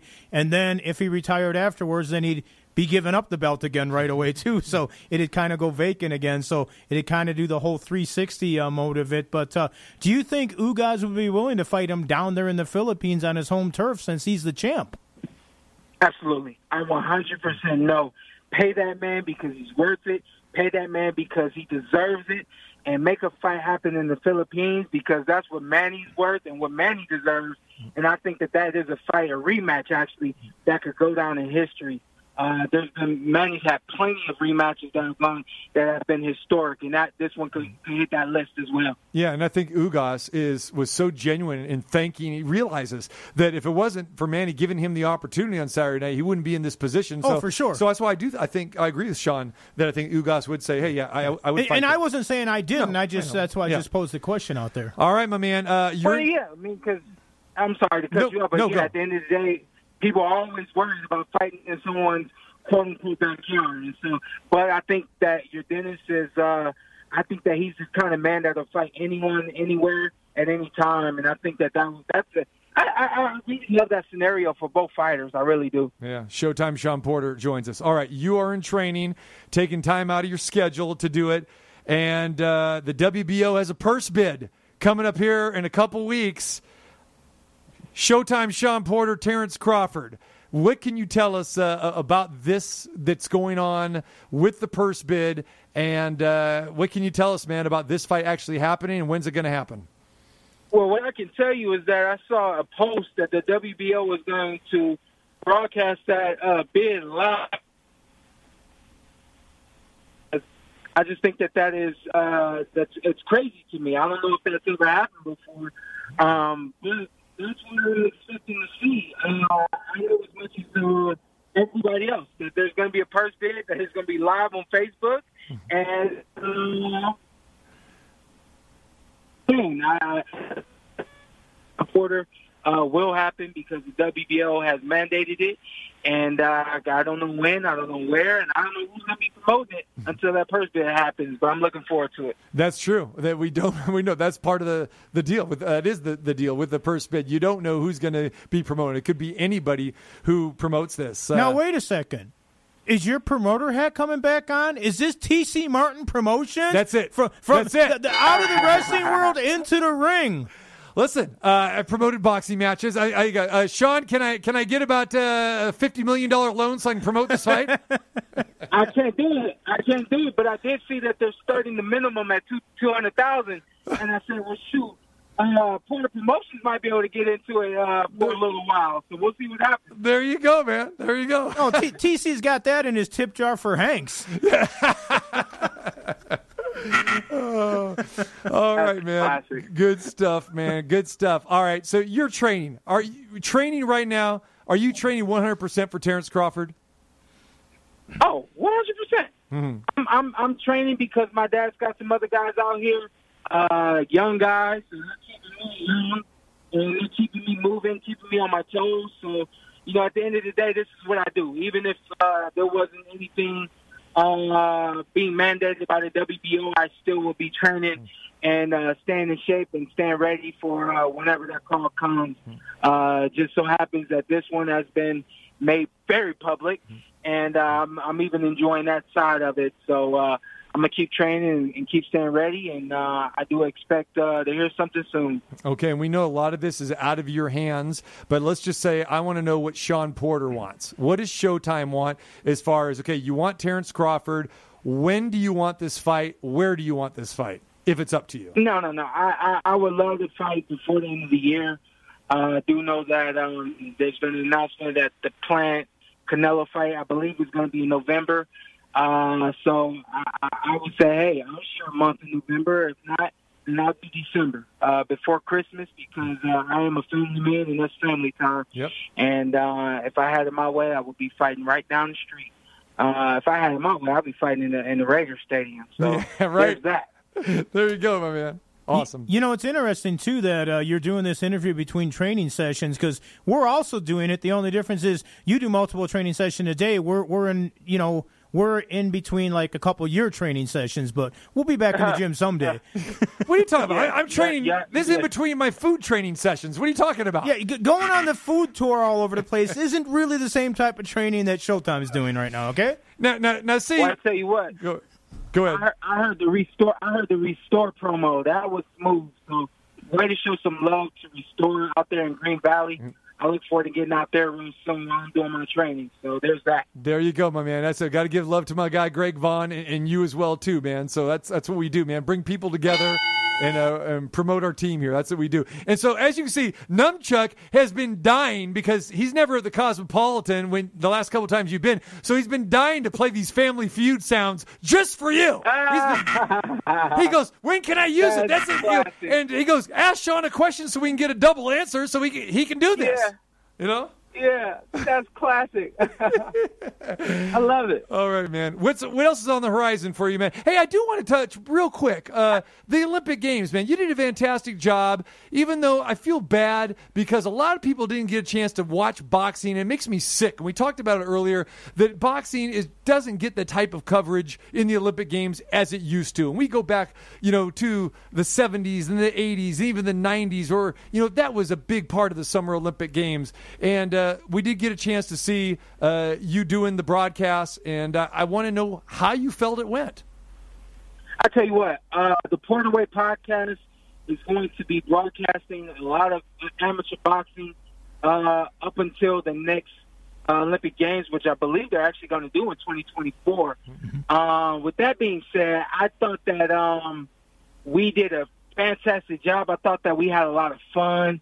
And we did the best that we could. I thought that the U S team had uh, the best showing at the Olympic Games that they've had in a very long time. It's It's been quite a few quads since we've had the showing that we had this quad.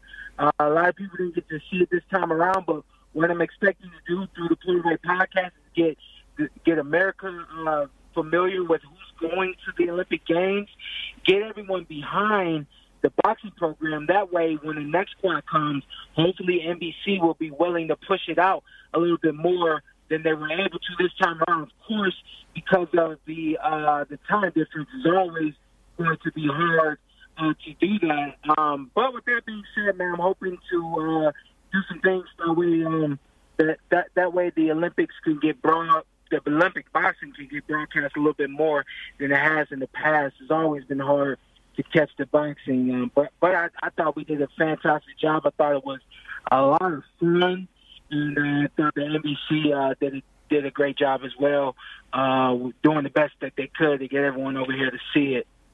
I know that a lot of people were saying that this was the best U S boxing team since two thousand. Do you know right off the top of your head what the final numbers were for medals and everything else? Because it seemed like they were competitive in a lot of there, but couldn't quite get to the top of the mountain. I, I man, I, I, I thought, man, I thought everybody did a great job. We brought back uh, three silvers and one bronze, and I know that uh, by the number that, that may not, or, or you know, it may not sound as good as it was to me, uh, but I do think that um, the, the, the that uh, this this is kind of the change, the turnaround for the Olympics to come. I know that you guys know that I'm a big Browns fan, so. You know, I, I, the number one thing that's kind of echoes throughout Cleveland is a change in in the in the in the, uh, in the camp, and um, a, a change. Uh, I can't, wow, I can't get the the, the, the the expression that they use right now, but I think that same expression can be uh, can be mimicked about the Olympic boxing, because I definitely think that there's going to be a change, uh, and, and, and we're going to start to bring back some more medals, more silvers, more golds, and definitely uh, more bronze medals. Showtime Shawn Porter, uh, Fox P B C, N B C, Olympics, great stuff, oh, I, man. And I, and I got one more for you. Uh, uh, you're going to be, I'm going to be uh, broadcasting the next Triller event, uh, Oscar De La Hoya's next fight out there in, in, in L A. So you can add Triller to to the uh, to the list now. You can add Triller. You and Jim Lampley, right? Because Lampley's uh, coming back yeah. to it. That's, that'll be good. Yeah. Well, now yep. you, you just Jim gave you you, you you gave me a, a reason to tune in. I was actually thinking about possibly going down to the Staples Center, you know, for, for that fight. But I, I do I want to see De La Hoya, you know, uh, fight this guy? I don't know, but uh, maybe maybe I'll just stay home and watch you broadcast it. How's that? I would love for you to do that. My dad never stays home. He said, oh, I'll watch it back. I'm like, nah, dad, listen to me live. Yeah. That'd be cool, G. Yeah, either way, man. Just come along. Hopefully I see you. If not, uh, we'll, we'll be talking soon, I'm sure. All right, man. It, it was great. And I was looking for you Saturday night. I go, where's Showtime? I know he's on the broadcast. He's got to be on a perch somewhere. Is he on the floor? No, is he on the concourse? Was, is he upstairs? I had a hard time finding you, man. I was everywhere. I was everywhere. So I was locked up. It's somewhere where nobody could find me, and then they ran me down for the main event. And I, I mean, I just had a ball, man. I, I'm very fortunate to be able to, if this is Manny Pacquiao's last fight, call it. And if not, I, I got an opportunity to call a great Manny Pacquiao and Yordenis Ugas W B A matchup. So that was really cool. You got it, brother. Okay, man. Appreciate you as always. We'll let you get back to training. Thanks for taking the time. We'll get you uh, back at the Cosmopolitan here in a few weeks for football season so we could talk some N F L and talk some Browns. How's that? Sounds good, man. We'll talk soon. Take care, brother. All right. Later. Showtime Shawn Porter, two-time welterweight champ, and it is official. He's getting ready. He's tuning up. He's training for Terrence Crawford, the fight that he's been wanting, the fight we've been talking about forever, the fight that we really couldn't come out and talk about and promote until it was official. And it's up for a purse bid with the W B O, and they'll be doing that on September the second for the purse bid to find out who will promote it, where it will be, when it will be. But we know for sure Showtime Shawn Porter, Terrence Crawford are getting in the ring. Two very good friends and two of the best welterweights in the business finally happening. Doctor Promotions back in the ring. Don't miss it. Who's on the undercard? Stay tuned. Could be you and Numchuck. There it is in a handicap match. What do you think of that? My handicap is I don't move so well anymore. That's why it's a handicap. All right, I want to thank Shawn Porter for joining us. Also, Houston Nutt. Uh, can go back and listen to the website at any time. That'll be up a little bit later on at T C Martin Show dot com. The interviews, the blogs, the information, it's all up there. And we're going to get ready for some football picks. The best bets will be right around the corner as well, too. So uh, very proud of that because all of our crew always does very, very well in the best bets during the college and the N F L football season. I just want to know if Shawn Porter is going to be doing this triller, or is he going to be doing a lounge act before the fights like our friend Al Bernstein does before the fights? Sean's got a lot on his plate right now. Uh, you know, I don't know if singing is one of them, but uh, no, he might have a lot on his plate, but he can't eat very much because he's in training. You got that right. Got to make that weight, one forty-seven. All right. Glad uh, for you to join us. We'll back at it again tomorrow at two o'clock. Thank you very much, and we'll catch you tomorrow for Ballpark Frank, T C Martin, and I'm Chuck. See ya mañana.